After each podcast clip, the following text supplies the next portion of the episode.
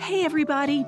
Are you with me when I say life can be amazing at times, but it can also be extremely challenging? I know, I've been there myself, learned some valuable life lessons along the way, and now I'm here to help you.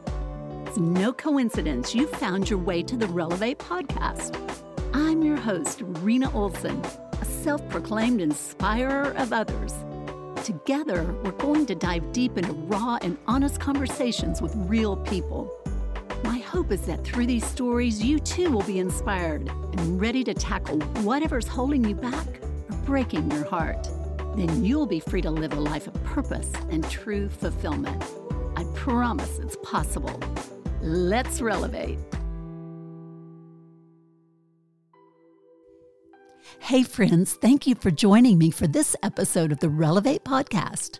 My guest today is Dusty Labossiere, who has both a heartbreaking yet hopeful story. If you've ever loved someone with addiction or lost someone to suicide, Dusty's life story will no doubt inspire you and give you hope of what's possible. I cannot say this enough. Recovery from addiction is possible. It's not easy, but the cycle of addiction can be broken. Listen in and share this important episode and learn more from my friend, Dusty Labossiere. Dusty Labossiere, welcome to the Relevate podcast. Glad to be here. So good to see you, and you're Yeah. looking just like all spiffy in your flannel and your vest. Got cold on us. I'm a dad now, so I can wear the vests. Um, I've got a, I'm, I'm starting a dad vest collection. oh, Yeah, I get I get made fun of sometimes, but I kind of like it. Kinda Yeah. like the vests. the dad thing. Yep. Yeah. So I am so glad to be here with you today and uh, just to kind of unpack some of your story. For me, you are just a, a face of hope. Uh, you've been through a lot to be so young, and I just appreciate you being, you know, being willing to be here and to, to share your story. Yeah, without sounding um, cheesy or cliche, I really do enjoy opportunities like this because it's it is you know like miraculous that I'm in a place where I am, and then you know it's just such a a, a big contrast between you know pre no longer bound and post no longer bound. Um, and it's not to say like that was like the one and done that kind of. I mean, there's still a still a ton that happened to me from a negative side after you know I went through no longer bound. But um, glad to be here authentically. Yeah, I, I know you. I don't know you well, and I'd love to learn more about Yeah. kind of what happened pre addiction, pre no longer bound. Sure. Um, I'm a Georgia native. I grew up over in Marietta. Um, if you're familiar with Cobb County or East Cobb, I grew up over by the Big Chicken. You're not Southern at all. I know, um, but I grew up here. I think a lot of it has to do with the fact that my dad was uh, from New England, from Connecticut. I grew up in the suburbs. I went to a pretty uh, diverse high school, so I, I just never, um, you know, like I I have Southern like uh, tendencies on certain things, but I think I had a, a pretty good balance. Like you know, my mom made me listen to Achy Breaky Heart and uh, a bunch of other kind of country in the car growing up and stuff like that, which I didn't like. And It's taken me like eight years of living in Forsyth County for it to like finally kind of rub off on me a little bit. But yeah, grew up in East Cobb, uh, just um, working class family. My dad was a blue collar um, worker, put in flooring, tile, all kinds of stuff. So I grew up working hard with my father on a lot of that stuff, kind of as a gopher, doing gopher work, you know, humping in tools and out and, you know, different stuff like that. Um, I've got one younger sister. Her name's Destiny, and she is a year and a half younger than I am. She's a paramedic slash firefighter over in. Uh, cool. I think she's in uh, off Sixes Road in, in Cherokee County now. Mm-hmm. Uh, my mom, she's now a grandmother. We just brought our, our first child into the world. Oh, cool. His name is Van Elliott. Um, I'm married to a lovely lady named Ashley. Yes, she's want- beautiful. Yeah, she is. And um, and my dad is uh, he's been passed away since 2013.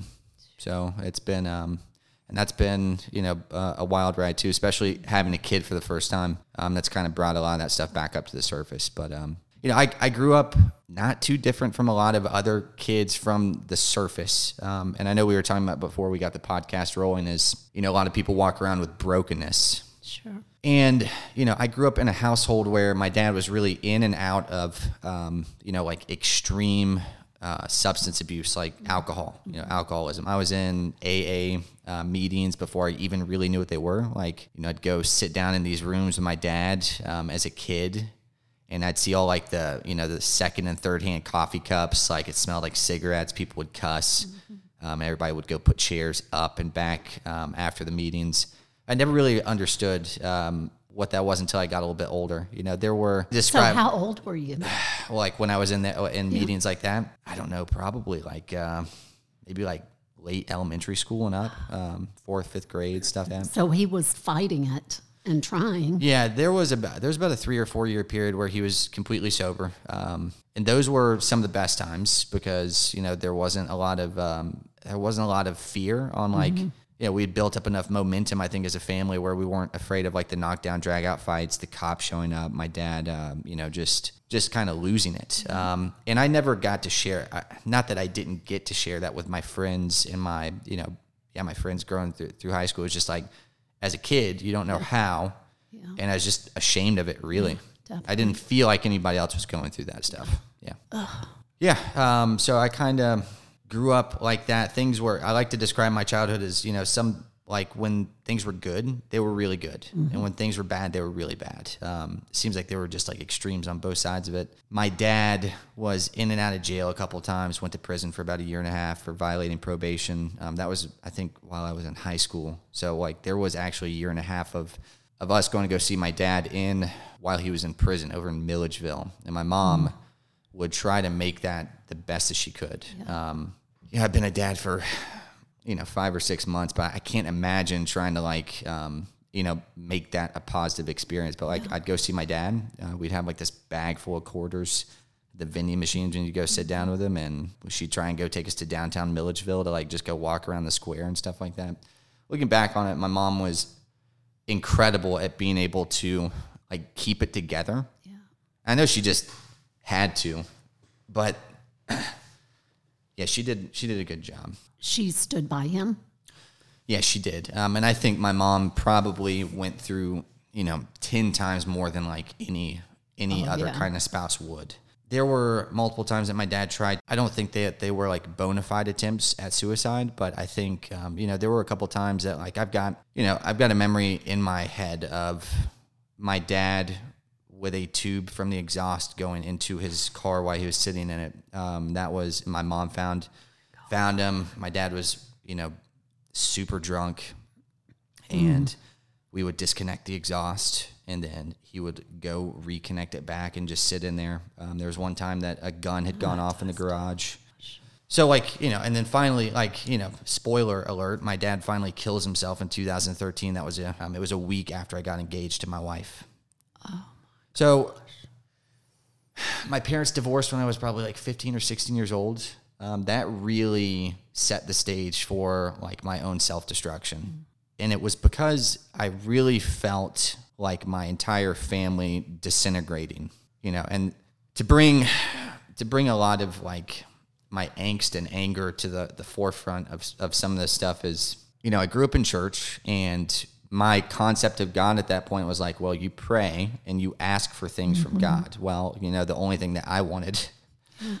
was my parents to stop fighting, my dad to stop, you know, just just quit. You know, like why can't you stop drinking? Mm-hmm. That was something in my head where it's like, I don't understand why you can't mm-hmm. just quit drinking when like the consequences are like losing your family. Like why wouldn't you? Mm-hmm. You know, as a kid, you just can't. Or even as a teenager, it's hard to process stuff like that. So, without knowing it, I was so angry with God for being in this, you know, position.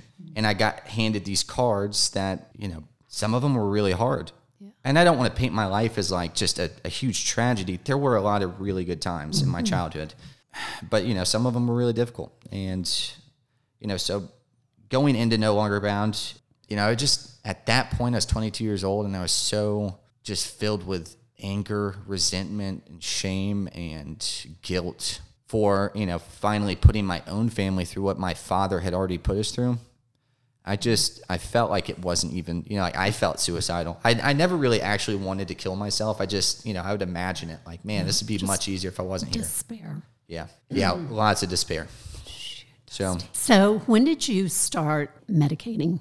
I first um, experimented with drugs when I was uh, 13 years old. I remember, uh, and again, this isn't you know this isn't good either, but it's true. I, I remember experimenting um, or smoking pot for the first time with my my cousins, who I I looked up to. I mean, I, I mean, they're still like brothers to me. And that was like I think after a youth group meeting with church. So it's like you know you've got church and drugs kind of like intertwining with each other, and um, I actually really didn't enjoy smoking pot for the first time. I felt really guilty and paranoid. Um, just was like Yeah. Bona fide miserable for the entire time.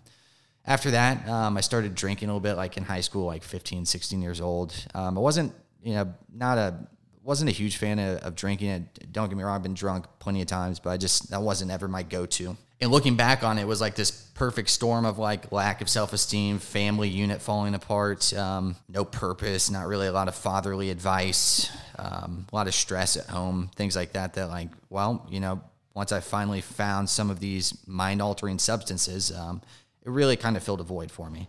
And I almost found like this weird identity in it of being like the guy who knew a lot about drugs, which is, I mean, look, it's embarrassing to even say out loud because it's so, um, it just seems so pretentious. But, you know, like I'd read, uh, and this is like right when the internet was kind of like, you know, being It's so typical you, though, Dusty. I my, I remember like vividly getting yeah I remember vividly getting in these fights with my mom um, about you know once my drug abuse became known of like of us just getting in fights about it. And like I would you know throw all these like this information back to her. And like since then we've talked and she's like you were so frustrating because you were like educated about like the drugs that you were doing. It may again in a non-arrogant way it may have saved my life that I would actually research a lot of these drugs before I did them. You know because I was always really I was pretty cautious about a lot of the stuff that I did. I know again I know that sounds ridiculous because I was like using heroin and you know oxycontin and I experimented with you know all kinds of I think the only thing I didn't try was meth or crack um, at some point. Those are the only things I just never, I, I guess I had access to or that I wasn't. I tried pretty much everything else I could get my hands on. That started around age 17 when I first uh, tried OxyContin for the first time. And it was just a pill. Um, I knew that it was an, o- in the class of opiates. And I remember um, a lot of, you know, people that struggle with substance abuse will tell you like, you know, they remember a time doing it for the, you know, the first time they did it, like wanting to feel like that, like forever. And that was the case with opiates for me. It's like I did that one time and I was like, I want to feel like that all of the time.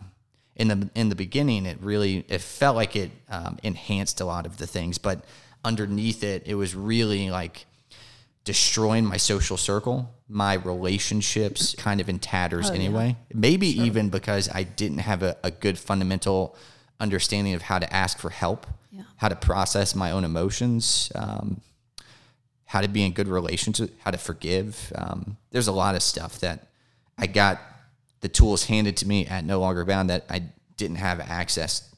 Not that I didn't have access to, but I don't know. They just weren't in my tool bag. I just didn't know about them. Sure. You go to church, you sing the songs, you hear the guy talk about different parts of the Bible.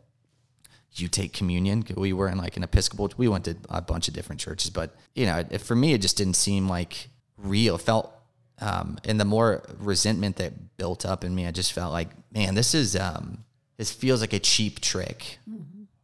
And why would I be in a in a position like this? You know, I didn't do anything to deserve it. So I mean, that that really kind of set the stage for substance abuse and uh, going into No Longer Bound at, at 22.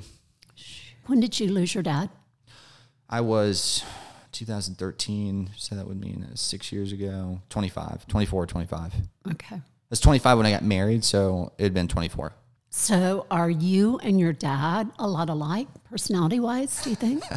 I try to take the good parts of my dad and keep those. Um, we definitely are in a sense of we are very. My dad was very uh, blunt and straightforward. Um, also pretty authentic. I like to consider myself authentic. Life's too short to be fake, Yes. and I just, I just hate feeling that way. I would rather lose um, maybe a, a shallow relationship with somebody because they don't like me than waste time on it you know, time's something that you can always get money back. You always, you can always meet new people. You can re- repair relationships.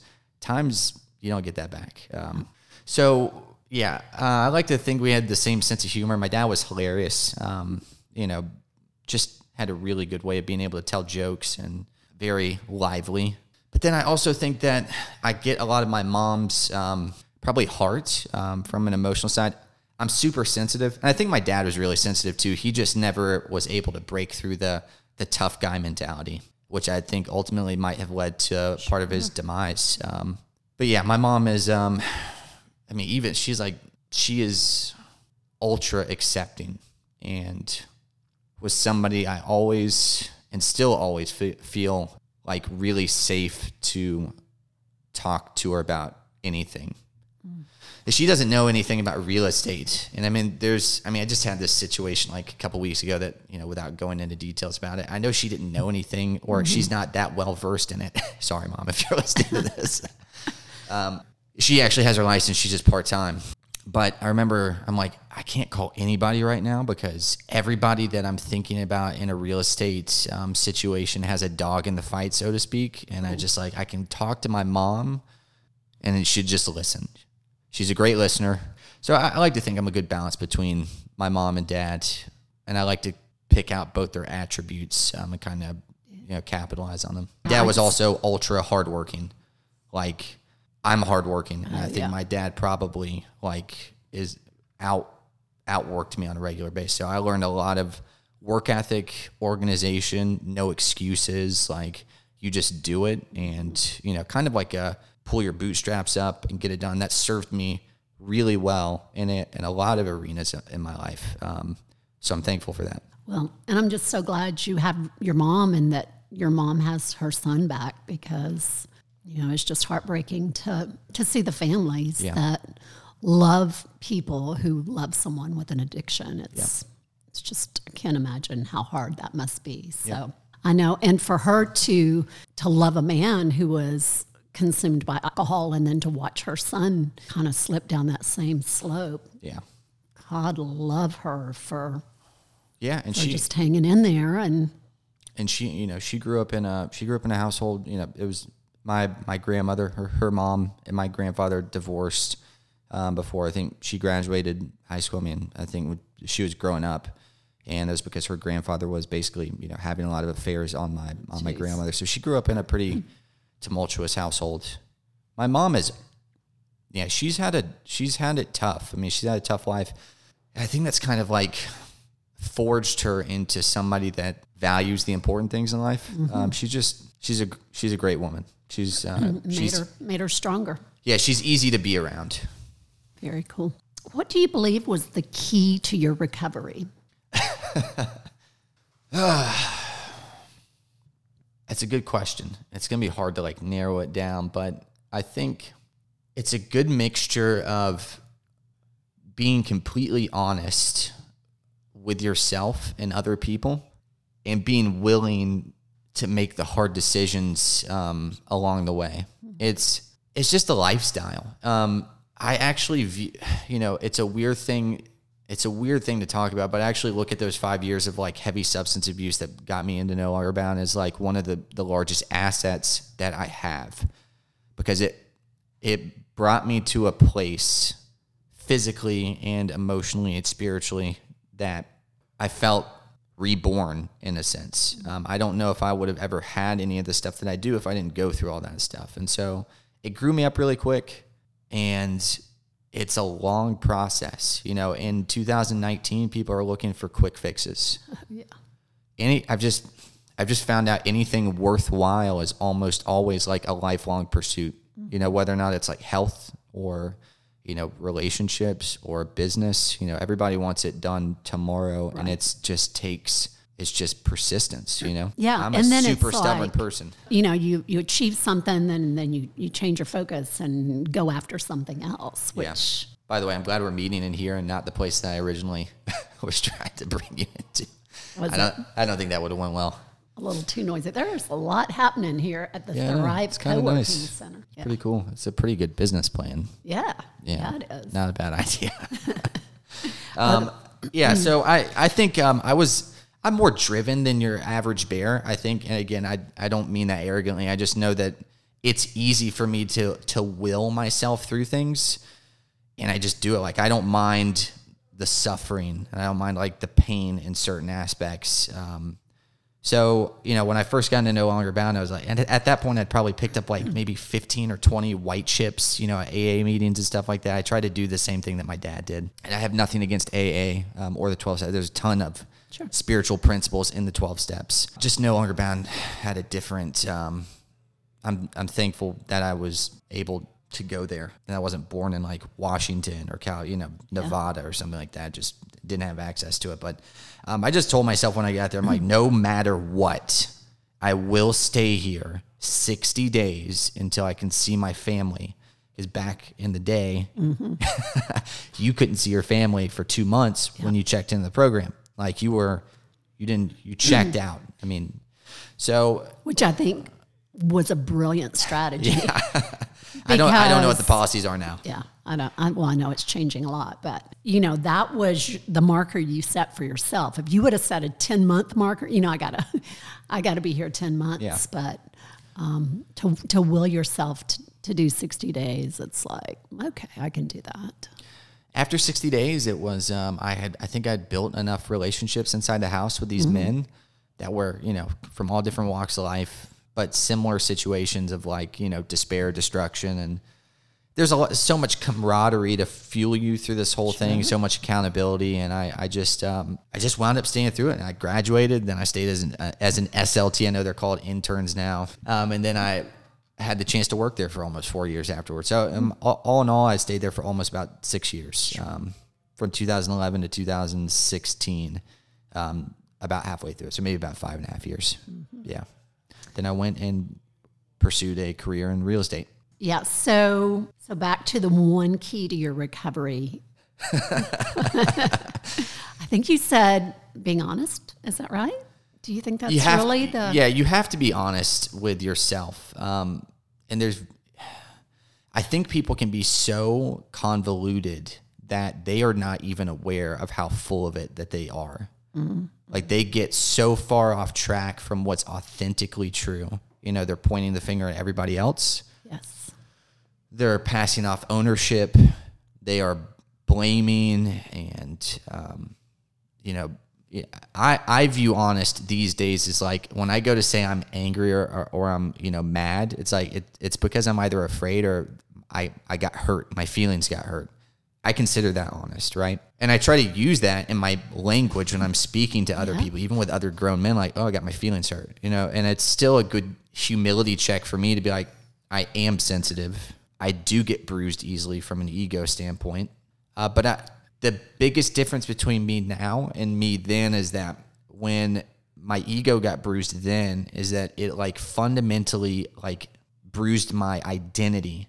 And these days, I just know that my identity is separate from what I do or what I don't do, and that it's it's you know I have eternal life through Christ on this side, which it's such a that's such a hard thing to describe. You know the big difference, but it mm-hmm. it just is. Like if my whole career was to burn down tomorrow, and I lost everything and you know a bunch of bad things happen i think i could still have peace in knowing that you know that's separate from other things. I'm not saying i'd be in a good mood. Yes. i'm saying that i just don't think i would i'm not afraid of going out and just burning my life down with drugs and alcohol anymore. I'm just really not. I, I don't have fear of that anymore. Um, it's taken a long time to get there. Yeah. But it's worth it yeah, it's been worth worth going through it so Well, what a blessing. So, was it a spiritual healing for you? You think that occurred? Yeah, yeah, I definitely. I think a lot of people, um, you know, again, I'm going to sound like, uh, and I did teach it No Longer Bound for a, you know a few years, but we like to view a human as like a, you're a physical body with a soul, and that soul breaks down into your mind, will, and emotions, and then inside of that is your spirit, and they're separate. So you're like a three part entity walking around on earth. You know, body, soul, spirit, and you know if if the belief that beliefs dictate everything that we do in life is true i think those are inside of our you know our spirit so to speak so if i believe that i am you know shameful or i believe that you know i'm not good enough i never will be or i don't deserve certain things then it's going to show up in my day-to-day life going and again no longer bounds a long process of you know I would say like kind of peeling back the onion, onion so to speak. Sure. Once you finally get to a certain stage in that program, um, they'd call it, um, I think Revelation now. It's called Inner Healing when I was there. It's kind of like the meat and potatoes of the program. Not to say the the other stuff isn't important, but you know when you're dealing with like kind of the the heavier stuff, and it was this build up to that one class. But um, yeah, I would definitely say there was a lot of there's something spiritually healing about bearing your entire soul, um, no matter how shameful it is to other human beings. And, and obviously, the risk is getting judged or ridiculed or, you know, being known for being the dude that did those things or didn't do. Um, and working through forgiveness, being able to grieve, uh, break judgments, ties with, you know, people, um, reconciliation between me and my family members. You know, that was all stuff that I got led by other men who had gone through the same process um, when I got there. So I cannot. I mean, like to put that in from like a dollar perspective, like I paid ten dollars for this Chick Fil A meal before I got here. Like, I wonder what the price tag on something like that is, and it's just it's hard to it's hard to calculate because it's literally afforded me almost everything else that I have. Yeah. Yeah, So amazing. And I, I love the fact that you guys come out so transparent and so willing to reveal, hey, you hurt my feelings. Yeah. But people that haven't experienced, I'm sure a lot of guys look at you Yeah, like, it's weird. dude, what? So, pro tip to those those guys coming out of um, you know no longer bound or interns is that there's a balance. Um, I think coming out as sensitive, and I think no longer bound's gotten better at this, um, especially the transition period that they've installed in there. The world outside of no longer bound is not going to care nearly as much as, and that, and I don't want to paint the picture of the world being like this dark place where nobody cares. That's false. A lot of people care outside, but you just have to realize like everybody's running their own lives outside. We got their job, their kids, their health, the things to do, the emergencies, and like you know, people just don't care as much to to talk about your feelings. Um, you know, at No Longer Bound, it's like at the drop of a hat. If you need to go talk to somebody about anything that's going wrong with your mm. emotions, you can have it. It's like a twenty four seven counseling session, and in a lot of ways, it's like really been a you know. It's, a luxury in a sense. Mm-hmm.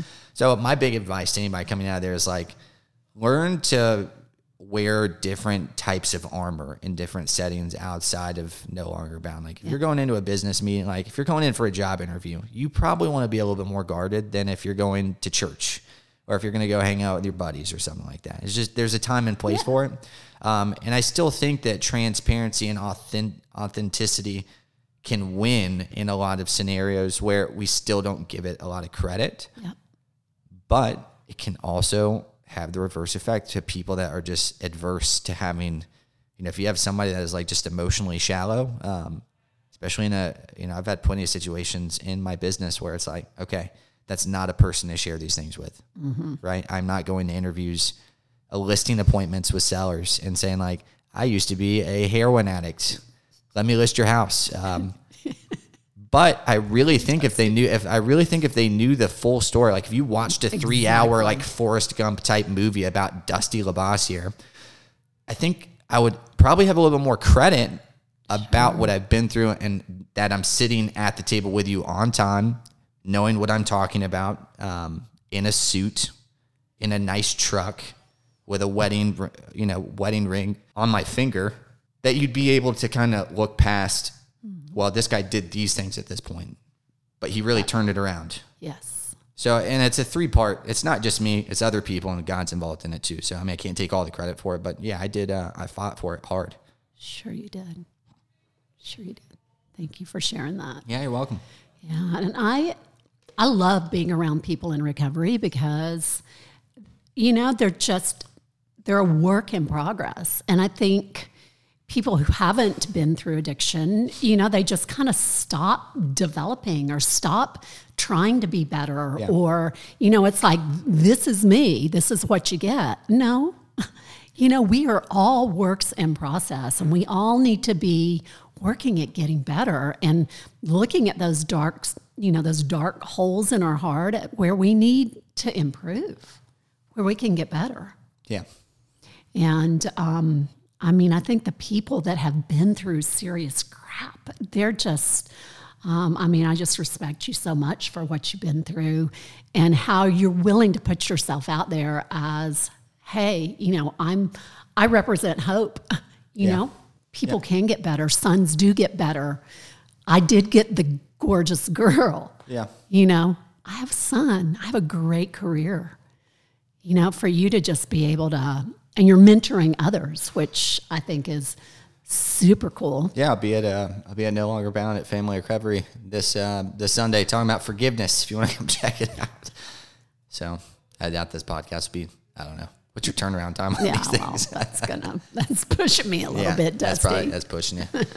Um, That is awesome. So let's talk about kind of the transition to real estate Sure. and what attracted you to that and um, kind of that whole journey because it's super cool. I gotta give credit to my mother-in-law, uh, Jennifer Hodge, wonderful lady. Yes. Um, she kind of, I mean, she really nudged me to go and get my real estate license. You know, I. It's no secret that if you're working nonprofit, you're probably not getting paid what you're worth. Um, And you know, this is in no negative aspect um, a reflection of No Longer Bound. I still love the I love the daylights out of No Longer Bound. I just um, looking to grow a family and you know potentially have my mom or not my mom, my wife be a stay at home mom. Um, and she was by far the breadwinner at that point in our marriage. You know, I just wanted to kind of be able to provide more financially. So I made the decision to jump into real estate. Um, at, at first, I tried to do it part time until I realized that you can't be a good part time anything, especially a real estate agent. So I kind of just jumped into it. I got my license back in 2000 and I think it was 14. Yeah, 14. Um, so I've had my license for about a little bit over five years now. And it took me a while to come into any, you know, sl- sort of like moderate success. The reason that I liked real estate is because I get control over what I do. So that means front to back, I'm self employed. That means front to back, um, I get to structure my day the way that I want to. I get to choose the activities that wind up producing results. I don't have to take direction from anybody else if I don't want to. Um, and for me, that's important. Um, and I, I don't mean that like nobody's my boss. I mean, my clients are my, I am a servant to my clients. And unless you are absolutely crazy, I'm going to work with you and I'm going to do the best job that I can. So I just like the feeling of like, I really relish in the feeling of like, I've done this, I built it with my own hands. I'm responsible for what's happening, good or bad, and I can take 100% ownership. Outside of that, I just really like people. Financially, it's really lucrative and rewarding. Um, and so this has really just been like a good mixture of like, it makes sense on a lot of different cylinders. Um, and so, you know, now I'm trying to grow a little bit of a team. I was able to be top agent in 2018 from a, from a, st- from a, sta- from a standing start in 2000. So I started at Century 21. I just wasn't, I didn't even know that I was in a sales gig. when somebody told me I was in sales, I was like, oh, it's weird. Uh, I didn't even think about real estate that way. I'm like, oh, just, you're, you know, like you're just a, I don't, I don't know what I, I was thinking. I was so naive getting into it. And so um, I went over to Mark Spain in 2017, did okay. I think I sold like maybe 35 plus homes, which is pretty good. Yeah. But the thing about Mark Spain is that you know they're handing you all the appointments and leads and stuff like that, which is a substantial, if not the majority, of like a successful real estate career's having the phone ring and having people contact you and knowing how to get that uh, to happen. So you know, I made a certain amount of money, and the the splits were so over there that I did the math. I'm like, well, if I went to any other brokerage with a different split, I'm like, I could do 25 percent of the business and make about the same amount of money. So I tried to negotiate my split at Mark Spain. I couldn't get anywhere where I wanted to. I stayed true to myself, and I went uh, back to Century 21, where from 2018 that year I wrote on my whiteboard in my office at my house. I said I want to be the top producing agent at Century 21, which I I felt like an idiot writing that on the board because I just I'm like that's way out of reach. I can't do it but I just bust my ass all year long. Um, I did all the stuff that I knew I, I was supposed to, but wasn't like, didn't, you know, I didn't want to do videos on Facebook. I didn't want to, you know, it's uncomfortable. Um, and, and since then I've done it enough where it's not uncomfortable. It's actually enjoyable, but it, you know, I've got such a massive sphere of influence between No Longer Bound, being a native Georgian around here. Um, even my gym uh, that I go to, you know, at CrossFit. Like I've been there for long enough where people just approach me and they're like, "I watch your videos." I, see, you know, some my business is really, really based on my sphere of influence. Um, that's the foundation of it, and we're looking to create and generate business in different streams outside of that. But that's really been the bedrock of any kind of success I've had. And you know, from a I mean, from a thirty thousand foot view, I'm still a newer agent. Um, yeah. You know, I've only been in the business, you know, for about five years, and about maybe three and a half of those have been full time. So, you know, I'm constantly, I'm borderline obsessed with trying to figure out how to do it better, bring my people more value, um, streamline processes, and I pride myself on just being really good with communication and being really upfront and honest with people about the decisions that they're going to make. Uh, ultimately, I don't make the decisions that my buyers and sellers make, uh, but I really try and give a clear picture of what their options are so that they can make informed decisions. Yeah. Well, it's, it's so cool because I know my husband and I, our, our home truly is our castle. Yeah. And indeed, in, you know, since a lot of your customers are in your clients are in recovery to help them realize the you know the dream of home ownership yeah. i mean that is that is really a cool thing to be to be part of that journey with them. Yeah absolutely. I would think that's very fulfilling. I've worked with so many people from no longer bound too that's just been like man like five years ago dude you were you know in just in at the bottom of a bottle, like your life was wreck, and you know to kind of go through the journey. Um, you know, I, I, won't name names on here, but if you you know if I've helped you out and you're you've come through No Longer Bound, like they've seen me grow up and I've seen them grow up, and just being able to watch people have families, get homes, get you know oh, careers and stuff like so that. Cool. It's it's been such a cool process. Um, so uh, you know I I grew up wanting to be a writer that's what I think the first thing I wanted to be when I was a kid. And then I wanted to be an architectural engineer because of Roller Coaster Tycoon, that video game that came out. I really wanted to build roller coasters. Till I realized how bad I was at math, and then that was scratched out. And then I went through a bunch of others. I wanted to join the Navy and be a Navy SEAL at some point. And so, like, I'm looking back on all this stuff. I'm like, all right, well, the Navy SEAL stuff kind of like uh, found itself in the CrossFit gym that I go mm-hmm. to and like my, you know, relentless pursuit of being in good shape and, uh, you know, being a writer, I still write a good bit. Um, and I, tr- I try and share stuff pretty, off, you know, transparent mm-hmm. on, on social media platforms because people need to hear stories like mine. Yeah. Speaking of, yep. Actually grabbed one off of your Facebook yeah. page. I'm going to let you read it because sure. I think it's I think it's just really cool. I think a lot of pursuing a more fulfilling life is willing to change one's beliefs. The people who believe they can, no matter what, will always have more available to them than the, pe- the than the people who believe they are limited, a victim, or can't. It's as simple as that. The people who believe they can preside over the people who believe they cannot.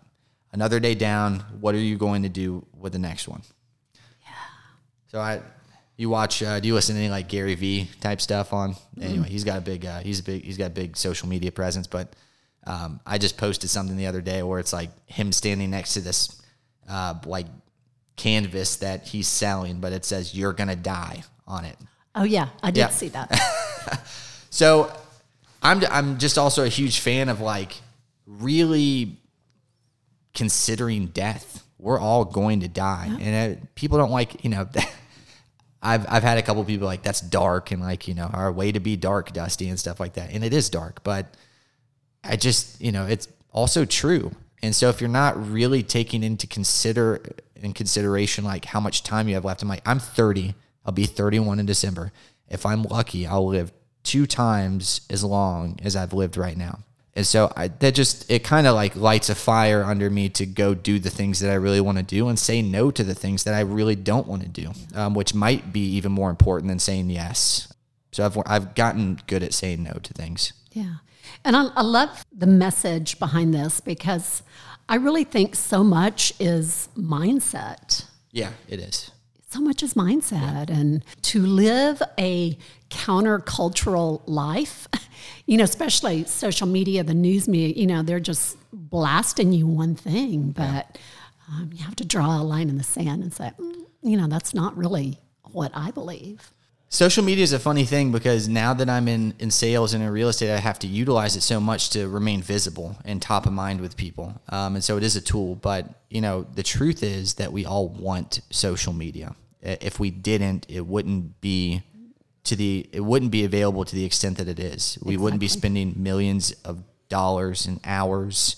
Um, you know, we wouldn't be bleeding, sweating, and crying over this this thing that you know it gets a bad rap. And I think really just what social media is is a reflection of who we are as a culture. There's a lot of really good stuff and there's a lot of really bad stuff in there too. And so if you're feeding yourself the right kind of stuff through social media, I think it can actually enrich your life.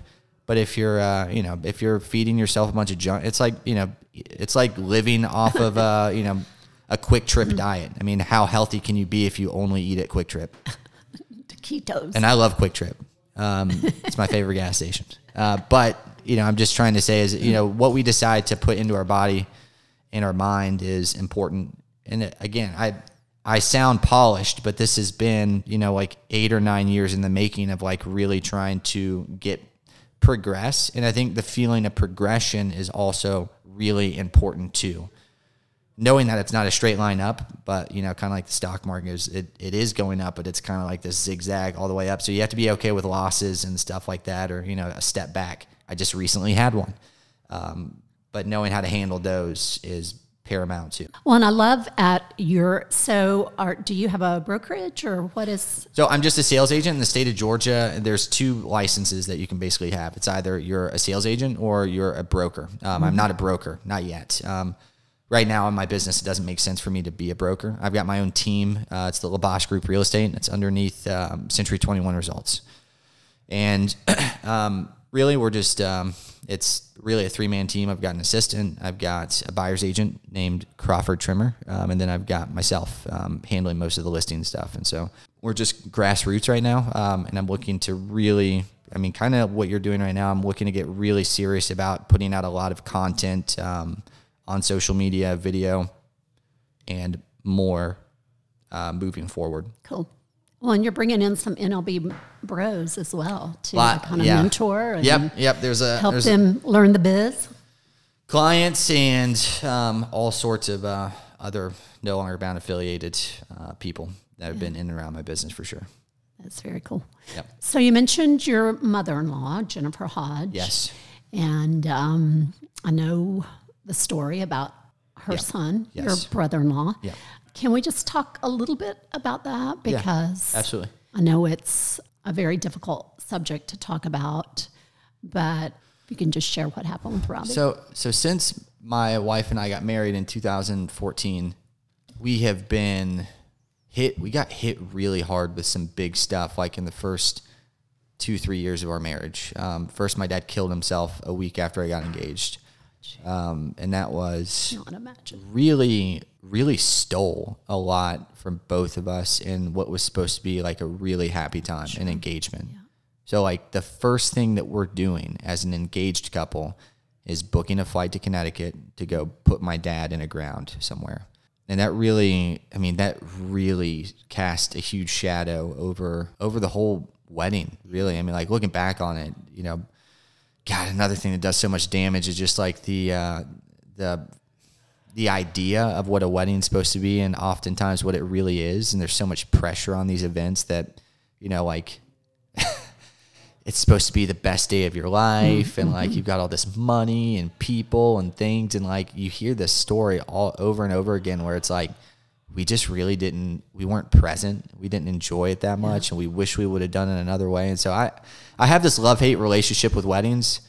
I cry easily so uh, you know like i like to i like to see people you know get married and wish them on the new chapter of their lives because you know marriage is awesome when it's awesome right?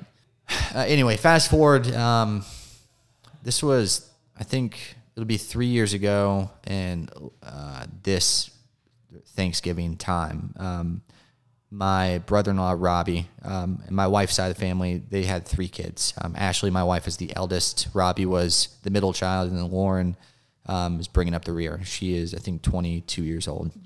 Mike and Jennifer. Mike was the father. Jennifer's the um, and Jennifer's the mother, obviously. But we were we were lying in bed, my wife gets a phone call and she immediately starts screaming, just uh, the worst kind of screaming, the kind of screaming that you'd never forget about. Um, so she tells me that Jennifer basically called us and said that Robbie's died or overdosed. I, I don't know what the actual words were, but we get into the car and we drive, I mean, as fast as I possibly can. I was probably doing like 90 plus the whole way from North Alpharetta over to Suwanee where Jennifer's house is. And we get there, um, and he's lying on the bathroom floor, overdosed. Um, paramedics show up, bring him to the hospital, and that started really like the next chapter of this entire event, which was him being in the hospital on life support for about a week or so. There was like this insidious false hope to begin with, where like we all really latched onto it. And again, you know, to bring back the thing of like a lot of people, and my, I know my wife still still struggles with this, and I, I don't I don't blame her, and I don't try to fix this. Um, but she's you know really upset with God and the idea of prayer over you know we had hundreds, maybe thousands of people praying, you know, to pull Robbie out of this. What good could possibly come out of, you know, him overdosing at 23 years old? Um, so over, you know, a week, constantly at the hospital, sleeping on the floor, And people in and one, out. It was one fake pill. I think it, yeah, I think it was a fake pill. For for the longest time, we thought it was, um, I think heroin or some kind of opiate, but I think the toxicology report showed that it was. Um, and she, I don't, I don't, I'm not 100 percent sure, so I don't want to put out Yeah. something that's false right there. But I believe it was a um, a fake pressed pill that was sold to him. You know, slowly but surely, you know, worse news after worse news after worse news. Like his activity, he's not responding, and basically they declared him brain dead at some point, and um, they had to, you know, Yeah. if you've ever had to make the decision to pull somebody off, it is it's the worst thing. I mean, I even the way that I lost my father, which was like he checked himself into a hotel room and slapped a bunch of painkiller patches on him and basically went to sleep. I never got to see his body before he was um, cremated. With Robbie, it's like he's there, he's on the table, and you know,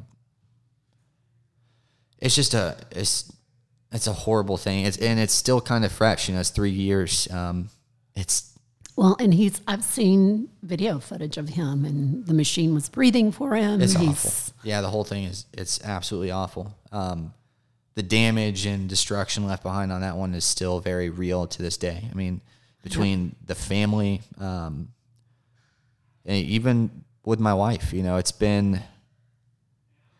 I think we finally get each other a little bit on having lost something so big. It's different because it's a sibling and it's parent, and it's pretty natural to lose your parents before um, you know you lose a sibling.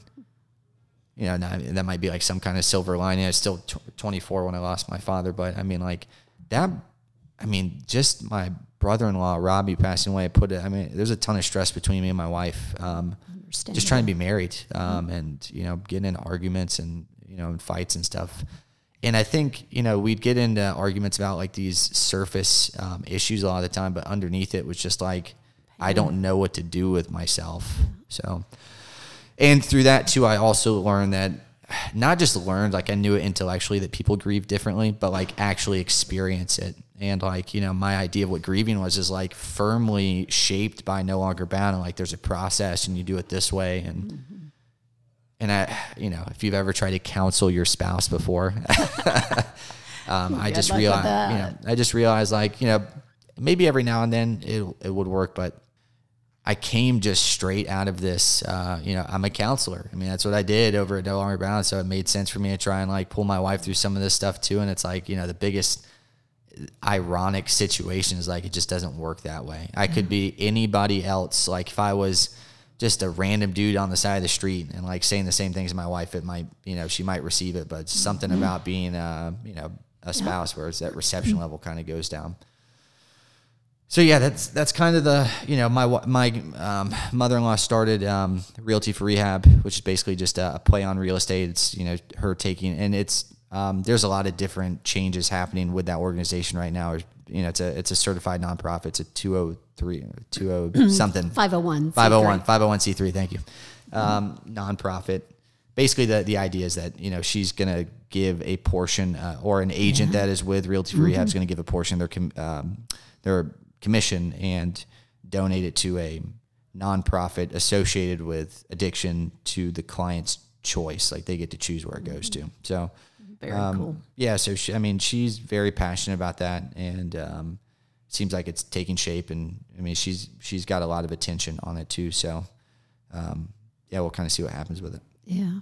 I saw her this week at the, the drug summit. yeah And, um, you know, it's, um, I'm so thankful she's able to use some of her grief and her energy in helping other people. yeah And I would think having a grandson is part of the healing. there's been so many things that I could have sworn I was right about, and I wasn't. And like the things that I feel like I'm sure about that I'm right now, I'm like I'm not entirely convinced that 30 years from now I'm going to be looking back at my 30 year old self and be like, I was wrong about those things too. So as stubborn and closed minded as I can be about certain things, you talk to anybody. I mean, like I can sound polished and things like that on any when I'm talking to anybody. I could be very stubborn and I could be very, um, you know, and it's served me well in a lot of different areas. Like I'm going to do what I want to do and I'm going to do it this way. And I believe I'm very, um, a man of principle. So if like my heart's in it, I will do it. If it's not, then I'm not going to do it. Um, because I just don't, um, just don't have the time and don't want to do it. Don't want to, don't want to produce energy towards something I don't believe in. So, uh, Sure. yeah, I mean, that's kind of, kind of the deal. So tell me about little little Van and how he's changed your Yeah, life. Van. Um, I think he looks like me, but has my wife's uh, fair skin a little bit. So uh, blue eye. He's got blue eyes. I don't. I've got brown eyes and black hair. So he's like a good mixture of me and my wife. I, I like to think that I'm like pretty. Uh, balanced on how cute I think my kid is, but I think he's I think he's pre- I think he's like he's got to be at least like in the Yeah. ninety percentile and above. I think. So I mean, you see a lot of other Totally ba- you see a lot of other babies, and you're like, I think my kid's like, you know, that's me. That's funny. That's me too. I'm like so competitive that I'm like, my baby is literally cuter than other babies. Um, Van has been outside of marrying my wife the best thing that's ever happened to me, and I think my wife would say the same thing.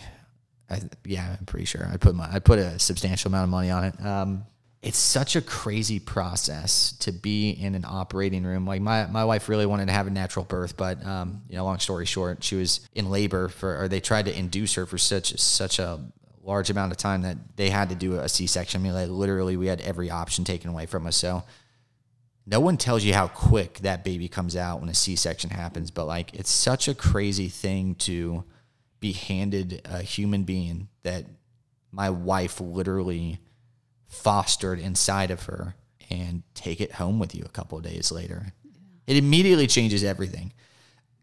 Anybody that's pregnant or that's about to have kids, I mean, all the cliches that they tell you. I got told that it goes by quick more than any other thing uh, imaginable. But outside of that, I mean, it's such a cool club to be a part of. Um, and then to have social media um, involved with it too. It's like you get so many people that are excited that are parents to tell you the advice and like tell you what's going to happen and like get excited for you. Like, I'm excited for my friends to start having kids too because we're like the first one out of our friends group to really start having, at least out of like my high school buds and stuff like that too.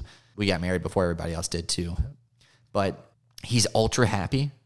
He's just a super happy kid, like all the time. Um, if you look at him for long enough, he smiles, and not just like a, but like a like a really excited smile. Um, so he's starting to get a little bit fussier now, but um, it's typically because he's he's hungry or you know he needs a diaper change or he's tired. And it's real. Sometimes he might just cry because he we have no idea why. Uh, outside of that, it's it's been great. It's cool to see him with my mom and my mother, uh, my mother-in-law, my father-in-law. There's still you know still a ton of pain there with uh, knowing that I won't be able to hand my son to my dad, but it's um yeah, it just can't change any of it, you know. So Mm, But it's circle of life. The same blood that's flowing through your veins is in Van's veins, and it it's um, I don't know. I don't. People that don't have faith, I, I just, I, and having a kid, Yeah. boy, if you don't believe in God, I mean, that is just Yeah, it is. It's how such. can it be possible? Yeah, it's Just- such a crazy process where you're like, man, this is especially just from an ultrasound on. You're like, holy smokes, this is such a. It's just so mind-boggling. We watched this one special, and I would not recommend this if you're you're if you're pregnant or your partner is pregnant. Um, but we watched this one special on is like on Netflix. It was an ABC special, like the nine months that made you, and we thought it would be really cool to watch because you know we're like, oh, we're pregnant, and this is going to be interesting. We'll find out, and it to speak about how intricate it was, it definitely underlined that, but. Every episode was like what happens when pregnancy goes wrong, like uh, you know, from like autism to like different other defect defects and things like that with a with a baby being born. And we watched like two or three of them. We were like just totally freaked out. So there's a lot of fear inside of the whole pregnancy process too. Between is my wife going to be okay? Is the baby going to be okay? Um, I'll say this, and you know we're blessed because we had a healthy mom and healthy baby afterwards, and that's not always the case. Um, but having a baby and having a child has not been as difficult as I thought it would be. We're very fortunate to have my my wife stay at home full time right now, which is, ag- and I know this is cliche too. It's actually more difficult than, than what I do. Um, trying to get anything done with a baby around is like.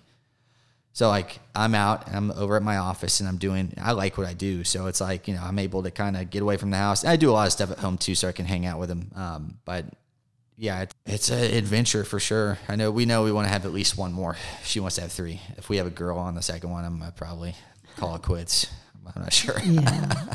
I remember when I first found out I was pregnant and I went out for a walk and I started worrying about my my baby. Yeah. And she's 26 years old and I'm still just, you know, trying to keep that worry in check because they are just the most precious things can ever imagine. the amount of discipline you have to have as a pregnant mom is nuts. I mean, like, obviously, it's easier. It's easy for us, but it's easy for you know, like me in recovery. I like to abstain from like drinking and things like that too. But all the things that you have to like avoid that you would normally do um, is just crazy. You have to change your lifestyle immediately, like uh, when you know when you're pregnant. So and I think it's kind of, I mean, and I think most of the time people do just change it right away for the sake of, you know, this new life that has been uh, created. Yeah. So, So cool. Well, he is super, super cute. Thank you. Okay, one last question Yeah. for you, Dusty Labossiere. The word relevate means to uplift or inspire. yes. So, in closing, what words do you have for my listeners about kind of your life journey? Inspiration. Yeah. I really, I really believe that like if you want something in life, that there's nothing preventing you from getting it outside of your own self. And if you can really like learn and train yourself to like break free from those like limiting beliefs that you can have the kind of life that you want. Um, you know, if I handed you a blank canvas or a notebook and I said like, tell me what kind of life that you'd want to have. I really don't think that there's anything out. I mean, look, no one said it was going to be easy, but I really don't think that there's anything preventing you from doing it. So I, I just, I believe that now. There are certain things like, you know, if you want to be a multimillionaire, you can do that. Um, it requires a lot of sacrifice, right? Unless you just inherited it. Um, if you wanted to be an elite level uh, sports athlete, um, if you wanted to be a New York best-selling author, you can do those things. You really can. And I think me burning it down to the ground as hard as I did between 17 and 22 really afforded me an early jump start in life to be really aware of what's happening inside of myself, my soul, and really aware of time and how short it is. Like we're here for such a short amount of time. There should be urgency in your in your everyday about what are you doing with it.